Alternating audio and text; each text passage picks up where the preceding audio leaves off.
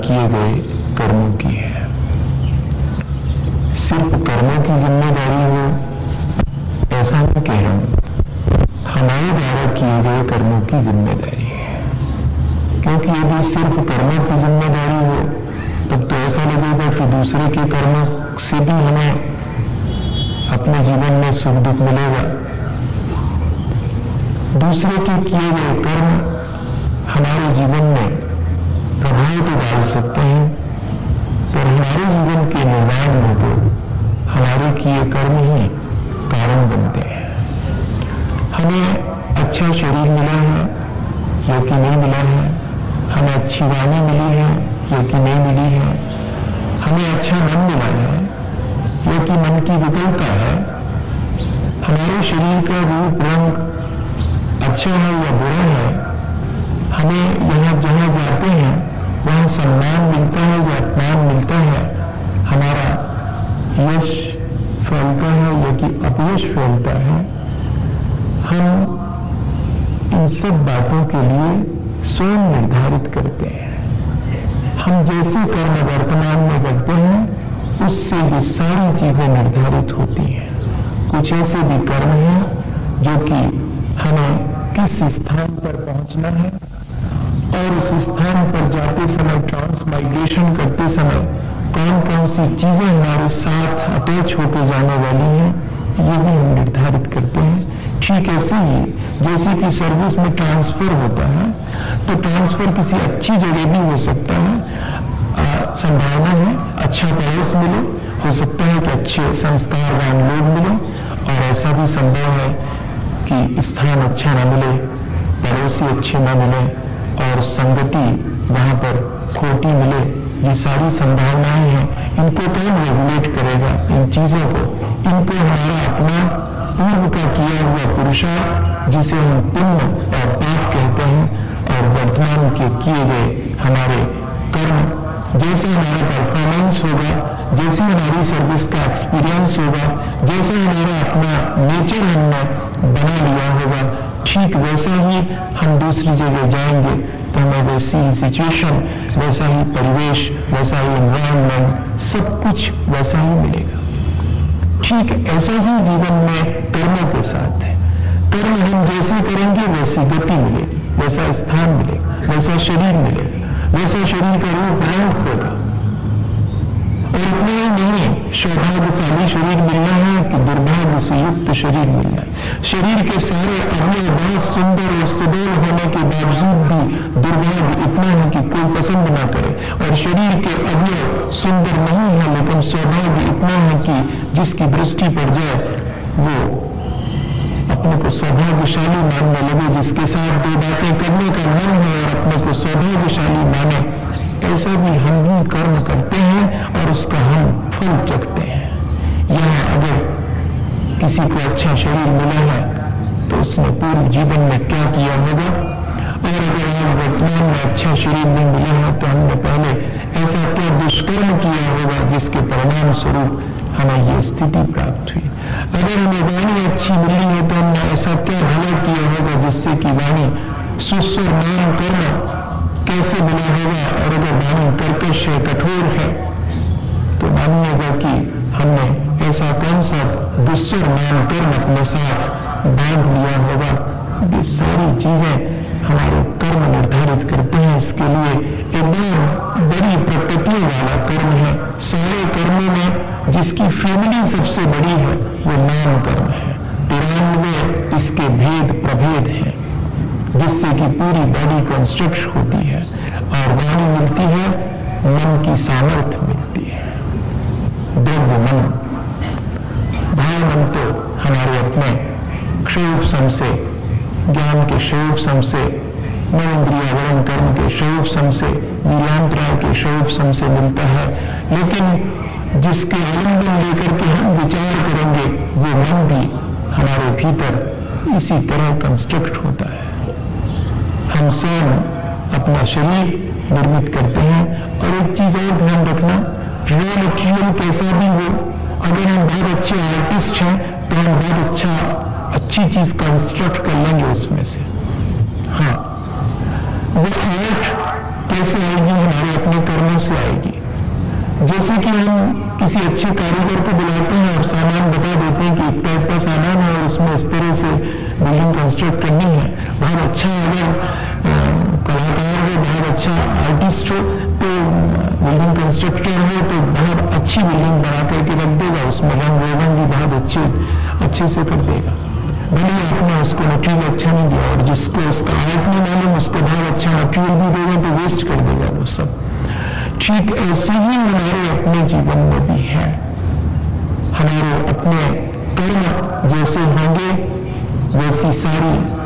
Situations हमारे चारों तरफ़ क्रिएट होंगी और फिर इतने नहीं जैसी सिचुएशन क्रिएट हुई है उनमें हमारे अपने क्या बिहेवियर है, इस पर भी डिपेंड करेगा। हमें जैसा जो कुछ भी मिलता है, उसमें हम सुख और दुख अनुभव कैसे करते हैं, ये हमारे अपने एटीट्यूड पर निर्भर करता है, ये हम पहले कई कई बार उस चीज़ को समझ चुके हैं। चीज़ों से हमें सुख नहीं मिलता, वे चीज़ें और उनसे हमारे क्या संबंध है? इससे हमारा सुख और दुख रिलेटेड है। हमें अच्छे शरीर मिले हैं, ज़रूरी नहीं है कि सुख मिले ही। ये हमारे ऊपर निर्भर करता है। इसलिए ये चीज़ भी इसके साथ जोड़ करके हम देखने की कोशिश करेंगे कि हमें सब कुछ अपने पूर्व संचित कर्मों से मिल जाने के बाद भी उसमें हर्ष करना है अभिषेक करना है आगे के लिए क्या तैयारी करना है, ये सब हमारे अपने वर्तमान के पुरुषार्थ पर निर्भर है। ये ठीक है कि आज हमें जिस तरह का शरीर मिला, उसकी जिम्मेवारी हमारे पुराने कर्मों की है, लेकिन उस शरीर का और उस वाणी का और उस मन का हमें करना क्या है, ये आज वर्तमान में हमारे ऊपर निर्भर है। अब जरा विचार करें कि जैसा शरीर मिला है, उसके लिए कौन से कर्म जिम्मेदार होंगे, कौन से भाव हमारे जिम्मेदार होंगे? ताकि हम आगे के लिए अपनी जरा जो तैयारी कर रखी है, उसमें परिवर्तन कर सकें। क्योंकि अगर मालूम पड़ जाए कि इस तरह की तैयारी करने से और हम जो सोच रहे थे वो चीज़ नहीं मिलेगी। मालूम पड़ जाए कि हमने तो तैयारी दूसरे की और चीज़ सामने आने वाली है। तो हम जल्दी से अपनी तैयारी बदल सकते हैं। हमारे अपने परिणामों को हम टटोल सकते हैं कि वे किस दिशा में जा रहे हैं और आगे जाकर के हमें कैसी स्थिति और कैसा एनवायरमेंट मिलेगा। सब चिंतित होते हैं इस चीज़ के लिए कि कहीं दूसरी जगह जाना पड़ेगा तो कैसी कैसी स्थिति मिलेगी कौन कौन मिलेंगे, कैसा शरीर मिलेगा, शरीर मतलब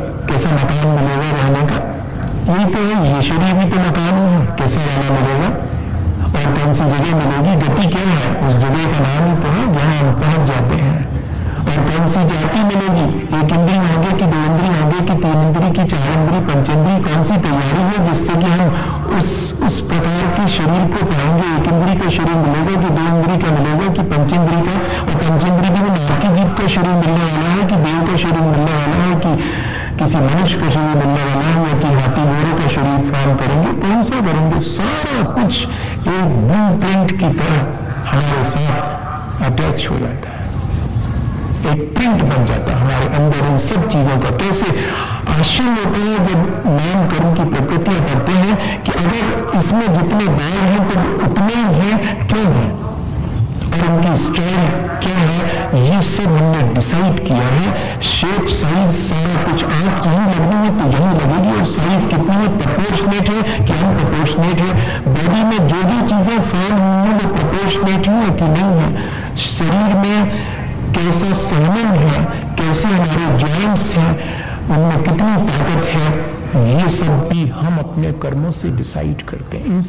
अलग अलग कर्म है और उन सब के अलग अलग परिणाम है। मज़ा ये है, इतना बारीक हिसाब कोई अगर बता सकता है तो सिर्फ़ सर्वज्ञ बता सकते हैं। ये कर्म प्रकृतियाँ और इनके होने वाले परिणामों को जब हम जानते हैं तो ऐसा लगता है कि ये तो हमारी बुद्धि के बहुत पार है, ये तो कोई बहुत अत्यंत ज्ञानवान ही ये जान सकता है। दो लोग एक जैसे नहीं हो सकते कभी भी ट्विंस भी क्यों ना हो? उनके बॉडी कंस्ट्रक्शन में कहीं ना कहीं चेंजेस ज़रूर से होंगे। क्यों? क्योंकि दो सेपरेट जीव हैं। अलग अलग जीव हैं तो अलग अलग ही उनके अपने शरीर की बनावट और बनावट दोनों चीज़ें होंगी। हाँ। जैसे कपड़े की बनावट और बुनावट दोनों ही। ताना वाना किस तरह का है, ये बुनावट कहलाती इसी तरह शरीर में भी किस तरह से हमने ताना बना बनाया है और कैसा उसका शेप है और साइज़ क्या है, ये सब हम निर्धारित अपने भावों से करते हैं। योग वक्रता विसंवादनम च शुभस्य नामन तद विपरीतम शुभस्य। दो सूत्रों में, आचार्य भगवंतों ने शॉर्ट में सारी चीज़ कह दी। अगर शरीर के मामले में, गति के मामले में, जाति के मामले में, सौभाग्य, दुर्भाग्य, यश और अपयश के मामले में अगर सारी चीज़ें आपको खोटी मिली हैं तो मानिएगा आपने पहले मिली हुई मन, वाणी और शरीर का दुरुपयोग किया होगा, ये तय है। बस इतने में कह दिया अपन डिटेल कर लेंगे उसका समझने के लिए, पर इतनी ही बात है।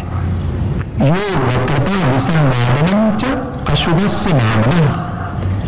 अगर हमारा शरीर अशुभ मिला है और भी सारी चीज़ें अशुभ मिली हैं तो मानिएगा कि हमने योग यानी मन वचन काय। इन मन वचन काय की सरलता नहीं रखी होगी। इन मन वचन काय का सदुपयोग नहीं किया होगा। इनका दुरुपयोग किया होगा, या कि इनके द्वारा कुटिलता की होगी। मन में कुछ, वाणी में कुछ, शरीर से एक्शन कुछ और। कोई भी चीज़ हमने दूसरे के प्रति शुभ नहीं करी होगी मन में खोटा सोचा होगा, यानी खोटी बोली होगी और शरीर से भी हमने दूसरे का उपकार करने की जगह पर अपकार किया होगा, जिससे कि हमें आज मन, वाणी और शरीर की सामर्थ्य सब अशुभ मिली हुई है। हम किसी का कुछ भला कर ही नहीं पाते। हमसे न वाणी से दूसरे का भला होता, न शरीर से दूसरे का भला होता, न हमारे मन में कभी दूसरे का भला करने का विचार आता। है सब खोटा ही खोटा आता है। इसके मायने हैं कि पहले हमने इस तरह का कर्म किया होगा और निरंतर किया होगा। और तब विपरीतम शुभस्य। उससे विपरीत अगर कोई है तो सारी चीज़ें शुभ मिली होंगी।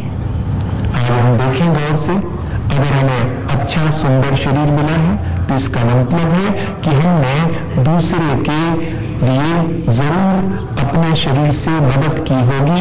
हाथ सुंदर मिले हैं, इसके मायने हैं कि मैंने दूसरे का उपकार किया होगा। आँखें सुंदर मिली हैं। मैंने दूसरे की बुराई में देख करके भलाई देखी हुई होगी इन आँखों से। इसलिए आँख आज मेरी आँखें सुंदर है, मेरी आँखों में चमक है। ऐसा है इसका रिलेशन ऐसा जोड़ना है और अगर ये सारी चीज़ें मैंने खोटी की होंगी, आँखों से सिर्फ़ दूसरे की बुराई देखी सुन, देखी होगी और कानों से दूसरे की बुराई सुनी होगी तो मानिएगा कान वैसे मिलेंगे। स्वदोषे निमी। नमन बड़े बड़े कान मिलते हैं हाथी को, ऐसे सूपा जैसे, और आँखें टिट्टी सी मिलती, क्यों? अपने दोष देखने में तो इतनी सी आँख, और दूसरे के दोष देखने में इतनी बड़ी आँख। और वैसे ही शरीर। मिलेगा वैसे ही शरीर मिले पहले हम जिस तरह के परिणाम और जिस तरह का उपयोग इन मन वाणी और शरीर का करते हैं, वैसा ही मन वाणी और शरीर हम यहाँ पुनः पाने के लिए मजबूर हो जाते हैं। बचपन में जो शरीर मिलता है तो सबको क्या अच्छा लगता है? कभी सोचा, बड़े होने पर वही शरीर अच्छा नहीं मालूम पड़ने लगता कई बार। तो ऐसा हो सकता है कि शीरियंते इति शरीर आनी, शरीर तो ऐसा है कि जीवनशील होता है, उसका स्वभाव है। हाँ एक बात तो ये है और दूसरी बात और है। बचपन में क्योंकि भोलापन है क्योंकि सरलता है मन, वाणी और शरीर की, तब शरीर पूर्व भी क्यों न हो, भला मालूम पड़ता है। और कई बार शरीर बहुत सुंदर हो, और अगर कुटिलता हो, सरलता न हो, तब भी शरीर सुंदर नहीं मालूम पड़ता हालाँकि ये कर्म उद्गल विपाकी है नाम कर्म की अधिकांश प्रकृतियाँ। शुभ और अशुभ दोनों रूप है, लेकिन इससे जीव का भी संबंध है। इसलिए मैंने दोनों बातें आपसे कह दी। कि शरीर अत्यंत सुंदर होने के बावजूद भी यदि दुर्भर नाम कर्म का उदय है तो वो शरीर किसी को पसंद नहीं आएगा। और शरीर अशुभ नाम कर्म के उदय से और पूर्ण मिला हुआ है, लेकिन सुबह नाम कर्म का उदय है तो सबके लिए भला जान पड़ेगा। इसलिए ये दोनों चीज़ें ध्यान में रख करके हमारा अपना वर्तमान का भावदेश भी इसमें है, अच्छे और बुरे होने में, गुलाब का फूल सबको अच्छा मालूम पड़ता है। देखिएगा उसका अपना नामकरण, देखिएगा। ठीक है, उसके अकेले सुबह नामकरण भी है साथ में। उसके अवयव तो अच्छे हैं, उसका कलर अच्छा है, उसके साथ साथ उसकी सुगंध अच्छी है, सब कुछ अच्छा है। कांटों के बीच खिला होने के बावजूद भी सुबह नामकरण में हर आदमी पाने के लिए उत्सुक हो जाता है। ऐसे ही ये कैसे बना होगा?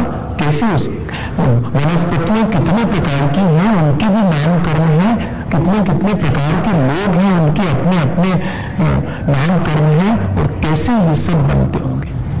बचपन में क्या ये सब अच्छे लगते हैं? छोटे होने पर क्या अच्छे लगते हैं? और बचपन में रास्ते से चले जाने पर क्या हमें कोई गाय का बछड़ा दिख जाता है तो उसकी पीठ थपथपाने का मन होता है? कोई अच्छी चीज़ दिख जाती तो खड़े होकर के देखने का मन होता है। क्यों होता है ये सब? क्योंकि उस समय चित्त अत्यंत निर्मल होता है। वो जो चित्त की निर्मलता है, वो इन सब चीज़ों के प्रति हमारे मन को आकृष्ट करती है। और उतनी नहीं, बड़े होने पर भी कुछ लोग जब समय से भोजन करने आते हैं, ये सोच करके कि मेरी वजह से दूसरे को तकलीफ़ ना पहुँचे, तब तब देखिएगा उनके अपने जीवन की सुंदरता, उनके व्यक्तित्व की सुंदरता। इससे ये मालूम पड़ता है, तीन चार बातें हम इसमें से निकाल लें तो शायद हमें आसानी हो जाए आगे बैठने में। पहली चीज़, कि जो मन, वाणी और शरीर हमें मिले हैं, उनकी ज़िम्मेदारी हमारे अपने पुराने कर्मों की है। क्या है?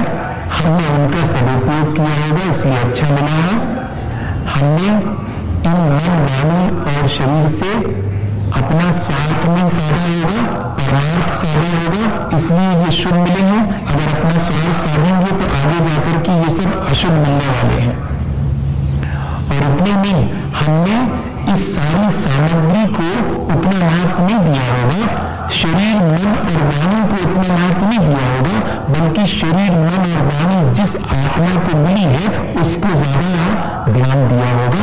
हमने शरीर, मन और वाणी जो मिला है और और भी जो सामग्री मिली है, उसको उतना उसके संचय का उतना ध्यान नहीं रखा होगा, बल्कि अपने सदगुणों के संचय का ज़्यादा ध्यान रखा होगा। इसलिए अच्छा शरीर मिला है और इसके विपरीत अगर होगा तो बुरा शरीर मिला निकालिए हमने इतनी बातें इसमें से। हमारे लिए पहले जो मनवानी शरीर मिला था, उसका हमने सदुपयोग किया होगा। सदुपयोग करना मतलब दूसरे के काम आना, दूसरे का ख्याल रखना। वही उदाहरण, मैं समय से भोजन के लिए पहुँच जाता हूँ, मुझे दूसरे का ध्यान है। मेरे वजह से उसको प्रॉब्लम नहीं होनी चाहिए। यह है मैंने वाणी का सदुपयोग। मुझे वाणी मिली है, मैं बोलूँ, ऐसा जिससे मुझे बाद में छोड़ उत्पन्न न हो। मैं काम करूँ ऐसा जिससे बाद में मुझे पश्चाताप न हो। और मैं विचार करूँ ऐसा जिससे बाद में मेरे मन में ज्ञान न हो। चलिए, हो गई तीनों चीज़ों का सदुपयोग। हम आसानी से इस तरह से सदुपयोग कर सकते हैं, बस जरा सा विचार करना पड़ेगा कि वाणी, मैंने बोली है तो बाद में फिर मुझे अपने ही बोले पर कहीं मन में छोड़ ना हो कि ऐसा क्या बोला सामने वाले को तो छोड़ दिया से हुआ और मुझे बाद में अपने बोले हुए का छोड़ न हो तो समझना कि ठीक सदुपयोग किया है वाणी का। और करने के बाद पश्चाताप न हो, शरीर की क्रिया करने के बाद पश्चाताप न हो तो मानिएगा कि शरीर का सदुपयोग किया है, और मन में किसी के बारे में विचार करने के बाद ज्ञान न हो कि मैंने ऐसा क्यों विचार किया। हम मन वाणी और शरीर का सदुपयोग इन बातों का ध्यान में रख करके आसानी से करना चाहें तो कर सकते हैं। और अगर हम आज वर्तमान में अच्छा शरीर नहीं मिला है तब भी आगे के लिए अच्छे शरीर की तैयारी कर सकते हैं। वर्तमान में अच्छी गति नहीं मिली है, तब हम आगे के अच्छी गति की तैयारी कर सकते हैं। और आगे अच्छी मिली है तो आगे के लिए बुरी की तैयारी भी कर सकते हैं। ऐसा नहीं है। आज मनुष्य गति मिल गई है, सबसे सौभाग्यशाली है चार गतियों में से। हमने कोई पहले ऐसे मन वाणी और शरीर की वक्रता नहीं होगी, सरलता नहीं होगी मन वाणी शरीर की, जिससे कि हमें आज मनुष्य गति मिली है। मनुष्य आयु मिलना अलग बात है, देखो, और मनुष्य गति मिलना अलग बात है। ये चारों गतियाँ निरंतर 24 घंटे बनती रहती हैं, ध्यान रखना। और आयु तो किसी एक पर्टिकुलर टाइम पीरियड के आने पर ही बनती है। और गति तो हम हमेशा रंगते रहते हैं। हमारे अपने मन, वाणी और शरीर का जैसा शुभ और अशुभ परिणाम होगा, वैसी गति, वैसी एक इंद्री दो इंद्री इत्यादि जाति। और फिर उसके हिसाब से बहुत सारे गति, जाति, शरीर अंगोपान निर्माण, बंधन, संघात सहनम स्पर्श, रस, गंध, वर्ण अणु उपधान ऐसे भी शरीर, बड़ा सुंदर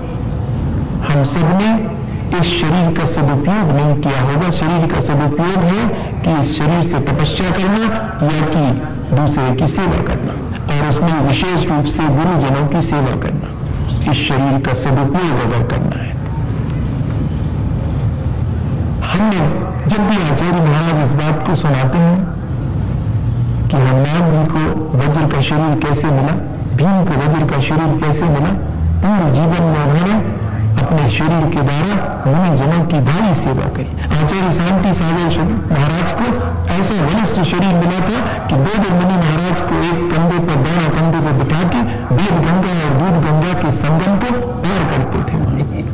इस जीवन में भी, और पहले जीवन में भी उन्होंने ऐसा ही किया होगा। और जब कोई बैल अस्वस्थ हो जाता था तो उससे काम में लेते थे और उसे बाँध देते थे और बैल की जगह बैलगाड़ी में स्वयं और काम किया करते थे। इस शरीर का हमने अगर सदुपयोग किया है तो आगे फिर ये शरीर मज़बूत मिलेगा। इस वाणी का अगर दूसरे के कल्याण की बात कहने में उपयोग किया होगा तो ही फिर से ये वाणी सुस्वर मिलेगा अन्यथा फिर दुस्वर मिलेगा।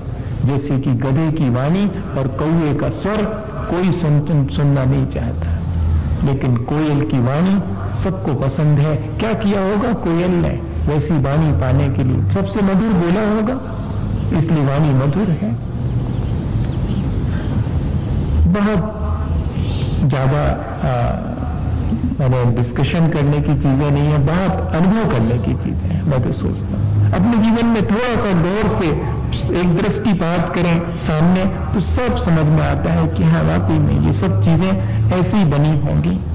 और आचार्यों ने वही चीज़ हमें इशारा किया है, लिखा है, और भी कई कारण हैं, उन पर अपन विचार कर लेते हैं। जब हम अपनी इस वाणी से दूसरे की चुगली करने का काम करते हैं तो पिशुनता, जिसको कहते हैं, चुगलखोरी, इसकी बात उसको ट्रांसफ़र करना और वो भी अपनी तरफ़ से कुछ मिक्सअप करके झूठ मूठ वाणी को मिली उसका उपयोग कैसे करना है ये हमारे ऊपर निर्भर करता है। पिशुनता। इसके लिए घटना है। बैल और शेर में बढ़िया दोस्ती थी। ये बच्चों की कहानी है। बच्चों की उसमें लिखी है। दोनों में अच्छी दोस्ती थी, पर किसी को सुहाती नहीं थी। किसी की भी दोस्ती किसी को सुहाती है आज? बताओ। इससे मालूम करते हैं कि हमारा अपना मन कितना कितना विकृत है। किसी का अच्छा कुछ हो रहा है तो हमारे मन में कैसे, जैसे आग लग गई। ऐसा क्या हो जाता है? कैसे मन पाया हमने? खोटे मन तो पाया? किसी के बारे में भला तो थोड़ी देर सोचेगा। बुरा बुरा सोचता थोड़ी देर तो किसी से प्यार से बोलेंगे, जिनसे मेरा स्वार्थ है, और बाकी बाकी किसी इस बाणी से चाहे जो बोलते हैं। थोड़ी देर इस शरीर से अपना स्वार्थ सकता है तो उस शरीर से अच्छा काम करेंगे, बाकी सारे काम ऐसे करेंगे जिससे कि दूसरे का अपकार ही। ये क्या चीज़ है? अब वो नहीं सुहाई मेमरी महारानी को तो बिल्कुल नहीं सुहाई। हाँ? उन्होंने कहा, ऐसे कैसे? कहाँ शेर और कहाँ बैल इन दोनों की क्या दोस्ती? अरे ब्राह्मी वालों से दोस्ती करो। तो जाकर के और बैल से कहा कि सुनो मालूम है शेर राजा आज आपसे बहुत नाराज़ है। अरे, नाराज़ क्यों होंगे होंगे भी तो मैं मना दूँगा। हमारी तो दोस्ती है। बोले, नहीं नहीं, आज तो तुम्हारी बहुत बुराई कर रहे थे। वो बोलने का इम्पॉसिबल संभव नहीं है। ही नहीं सकते, हमारी इतनी अच्छी दोस्ती है। ठीक है, मत करो हमारी बात का विश्वास। पर आप जाकर के देख लेना, सब समझ में आ जाएगा जैसे दूर से देखोगे ना तो दूर पे दिखाई पड़ा शेर। तो समझ लेना कि तुम्हारी बात सच्ची है, नहीं तो नहीं तो झूठ है। मेमरी ने इस तरह से बैल को जाकर के सलाह दी ऐसी खोटी सलाह देने में अपन बहुत होशियार दूसरे के बीच में बैर पैदा करने की आदत अंततः हमें अशुभ नाम कर्म में ले जाएगी और दूसरे का मेल मिलाप करने की आदत हमारे जीवन को ऊँचा उठाएगी। आज तक हमने दूसरे को एक दूसरे के प्रति विलन करने और एक दूसरे से देश उत्पन्न करने का तो काम किया है, लेकिन पानी मात्र से प्रीति उत्पन्न हो, ये काम नहीं किया। ये परमार्थ का काम है, दूसरा स्वार्थ का काम है। बहुत सावधानी की आवश्यकता है जीवन में। जब इन चीज़ों को विचार करते हैं, पढ़ते हैं तो। अब शेर के पास पहुँच गई लोमड़ी महारानी। वो बैल, अरे, क्या तो आपने उससे दोस्ती करी है? कहीं आपकी बराबरी तो है क्या वो? शेर ने कहा कि आज क्या बात है, तुम ऐसी कैसी बातें कर रही हो? वो मेरा इतना अच्छा मित्र है। अरे होगा तुम्हारा मित्र। कितनी तो बुराई करता है तुम्हारी और फिर भी उसको अपना मित्र बना लो, शुरू हो गया काम। शुरू हो गया? अच्छा। क्या कह रहा था? अरे, क्या कह रहा था? कि मैं तो बस शेर अपने को क्या जंगल का राजा मानते हैं? मेरे जरा दो हाथ पे बजाए तो पता लग गया कि कौन बलशाली है। अच्छा ऐसा कह रहा था? हाँ और अगर आपको विश्वास नहीं है आज मिलने दूर से ही आप उसको जरा गौर से देखना। हाँ पास से मत देखना, जरा गौर से दूर से देखना। वो ऐसे सीन करे दिखेगा तो समझ जाना कि मेरी बात सच्ची है, नहीं तो झूठी मान लेना बस, दोनों जन को बता दिया, एक से कह दिया कि जरा गौर से देखना, और दूसरे से कह दिया कि जब घूर के देखेगा तो समझ जाना। और उनसे कह दिया कि सीन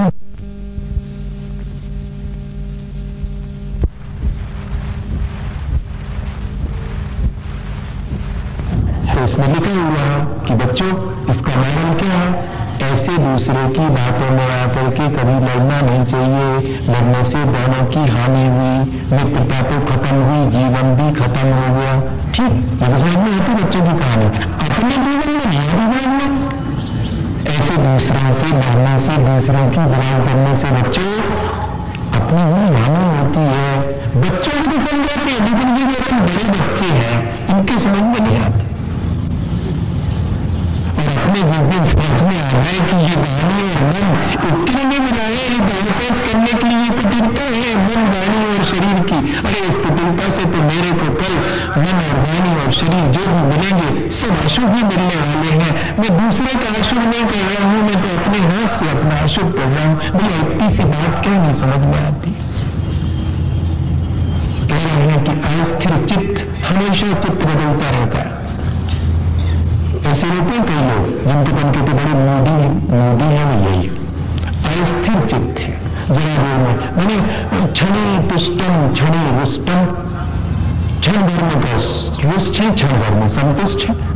ऐसा मन लेकर के आए ऐसे अस्थिर चित्त वाले व्यक्ति और फिर जाकर के और अशुभ नाम कर्म का ही बंधन करते हैं और झूठे नाप तोल ये भी अशुभ नाम कर्म के बंध में कारण है।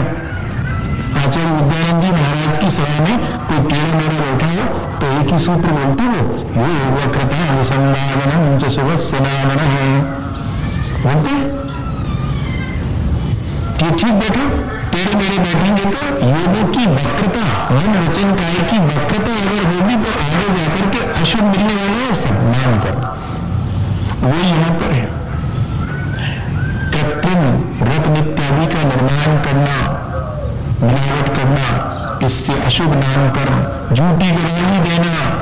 इससे अशुभ नाम कर्म। दूसरों के अंग पांग का छेदन भेदन कर देना, अशुभ नाम कर्म। अशुद्ध कठोर वचन बोलना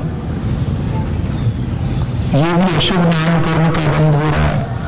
अपने लिए, अपना घाटा, अपने हाथ से बच्चे को कान पकड़ करके और डांट देते हैं। ठीक है, डांटो। हम तो सुधारने के लिए डांट रहे थे। ठीक है वो सुधर जाएगा आप तो गए। तो बिगड़ गया काम कठोर वचन आपने बोल करके और उसको बच्चे को समझा नहीं दिया। आप प्यार से भी समझा सकते थे। प्यार की भाषा से बड़ी कोई भाषा नहीं होती। लेकिन हमें लगता है कि जब हम अपने अपने लोगों के साथ कठोरता से पेश आएँगे, तभी तो हमारा दबदबा होगा। तभी तो वो हमारी हमारा पैर जब तक नहीं बच्चे मानते नहीं बात पैर से मानते नहीं, हम कितना समझाते हैं हमको। लेकिन वो माने या ना माने, वो अपना कल्याण करे या ना करे, हम अपना कल्याण अपने हाथ से कर देते हैं। आचार्य भगवंत लिख रहे हैं कि अशुद्ध, जो कि सब लोगों के बीच कहे जाने योग्य वचन नहीं है, जो कठोर है, मर्मभेदी है, उन वचनों से अशुभ नाम कर्म का ही बंद होता है और मंदिर की गंध, माल, दीप, धूप इत्यादि हड़प लेना, इससे भी अशुभ नाम कर्म का। बताइएगा। देवधन और देवद्रव्य दो प्रकार की होती, वो जो गुल्लक में डालते हैं रसीद कटवाते हैं, वो सब देवधन है। और वो जो चावल और चिटक गोला बदाम, ये चढ़ाते हैं, ये रख देते हैं मंदिर में, वो सब देवद्रव्य है। और दाने का भक्षण करना, ये दोनों चीज़ें अशुभ नाम कर्म के लिए कारण बनेंगे बहुत लोग करते हैं। बोली बोल देने के बाद अब रखे हैं पैसे अपने पास। सालों सालों नहीं दे रहे जितने दिन तक रखे हैं, उतने दिन तक अशुभ नाम कर्म का बंद हो रहा ये अपने मन से नहीं कह रहा बुरा मानने की बात नहीं है। ऐसा है, अब है तो क्या करें? बोल दिया कि मैं ऐसा ऐसा करूँ और मन कच्चा हो रहा पीछे हट रहा है। न करना पड़े कंटिन्यू काम हो जावे हाँ ऐसा ही रहता भाव सबसे अच्छा लिखा है कि अगर पॉकेट में है तो बोलो, दो और निश्चिंत होकर वापस लौटो। कौन आगे कैसा रखे कल के दिन शाम को क्या पता मन कैसे हो जाए देखो तुरंत। नहीं तो वो दो धन जब से आपने बोल दिया, तब से वो दो धन हो गया। आपने कह दिया कि इतने रुपये मेरा बोली में बोल दिया। और अब घर तक चले गए हैं। जितनी देर बोती जाएगी, उतनी देर आप उस देव धन को जो बोला हुआ है, दस हज़ार बोल दी तो अब दो धन आपके पास रखे है अब उसको जितने दिन तक रखे रहोगे, उतने दिन तक परिणाम अगर नहीं देने के बन गए दे दूँगा क्या फ़र्क पड़ता कौन खाए जा रहा हूँ? दे तो दूँगा, आवाज़ थोड़ी दे दूँगा दे दूँगा तो मुझे जरा टाइम हो। और दूसरे अपने सुख सुविधा के साधनों में तो लगाए हैं इस दे धन को। और दे नहीं गए हैं, चार दिन बाद देंगे। ये सौ अशुभ नाम कर्म के बाद कभी रहन सहन पढ़िएगा कुंद स्वामी का इसमें इसके बारे में बहुत डिटेल लिखा हुआ है। एक ही फैमिली हमने अभी तक देखी अपने जीवन में, और भी होंगी देखिए मेरा ऑब्जर्वेशन जितना है उतना बता रहा हूँ आप जल्दी से आपको लगे कि सिर्फ़ एक की बढ़ाई कर रहे नहीं, जो बढ़ाई करने लायक है वो कह रहे हैं कि ऐसा अपने जीवन में भी होना चाहिए। एक फैमिली मिली उनके नियम है कि आपने जितने पैसे सभा में बोले हैं, या तो वहाँ लेकर के जाए, सो वहीं दे के आए या कि पहला काम घर लौट करके जितने बोले हैं, उतने सोने से पहले निकाल दो। घर में दूसरे दिन रखा नहीं होना चाहिए। उन्होंने जबलपुर में कलश की बोली ले ली डेढ़ लाख रुपए की और उत्ते तो लेके कोई नहीं जाता पॉकेट में। वापस आकर सबसे पहले गड्डी बांधी उत्ते पैसे की एक तरफ़ रखी, फिर उसके बाद दूसरा काम, और वहाँ से जाकर के पहुँच गए कि ये लो संभालो उनने कहा हम ले लेंगे आप तुम भगी जा रहे हैं पैसे, जहाँ काम हुआ ले लेंगे कहना नहीं हम नहीं जानते, आप जो करना है वो करो, जैसे संभालना आप संभालो हम नहीं रखेंगे अपने घर में, ये इतने रुपए आप रखो। क्या कहते कल के दिन मेरा मन बदल गया और इन रुपयों को मैं अपने पाँचों इंद्रिय, मन के भोगों में उपयोग करने लगू, और फिर बाद में मेरे पास देने को नहीं मुश्किल में पड़ गया इसलिए जो सामग्री हम अपने मन वचन काय से सोच करके एक बार और चढ़ा देते हैं, उसके प्रति फिर अपने मन में कलुषता नहीं आनी चाहिए, कुटुंबता नहीं आनी चाहिए। नहीं देने का भाव अगर थोड़ा भी मन में आ गया, दिल से देने का भाव आ गया, सब अशुभ नाम करो। ईटों का भट्टा इत्यादि लगवाना और ऐसे कर्म करना जिससे बहुत हिंसा होती है, आगे जाकर के और अशुभ नाम कर्म का बंद होगा। इतना ही नहीं, सबके ठहरने के स्थानों को नष्ट करवा देना। अच्छे लगे हुए उद्यान इत्यादि बाग बगीचे और उनको नष्ट करवा देना। ये सब जो है, हमारे अशुभ नाम पर ध्यान नहीं जाता इस तरफ़। लेकिन वो मास्टर प्लानिंग हो रही है बुलडोजर आएगा सबके आश्रय स्थलों को तोड़ ताड़ करके एक तरफ़ रख देगा। करो भैया, अपन समर्थन करो तो अपना भी अहित। बहुत समय के जीने का है मामला। संसार कहाँ जा रहा है, किस तरफ़? जाने दें अपन, अपना लोटा छाने। अरे ऐसे कैसे काम चलेगा? तो क्या आप संसार बढ़ाना चाह रहे हैं क्या? नहीं हम तो संसार घटाना चाह रहे हैं तो अपना काम जरा होशियारी से, ज़िम्मेदारी से करना पड़ेगा। जिसके मन में सबके कल्याण के लिए शरीर की क्रियाएँ होती हैं, जिसका मन सबके कल्याण से भरा हुआ है, जिसकी वाणी सबके कल्याण के लिए और निरंतर अच्छे वचन बोलती है। वही अपने मन, वाणी और शरीर का सदुपयोग कर रहे हैं। और आगे भी उन्हें ऐसी ही शुभ मन वचन और काय की सामर्थ्य मिलेगी और अगर अपन इससे विपरीत करेंगे तो संगम दिया, मेरा शरीर कमज़ोर क्यों हुआ? मैंने मेरा शरीर कमज़ोर नहीं बनाया। मैंने अपने अपने अपने कर्मों से अपना शरीर कमज़ोर बनाया है।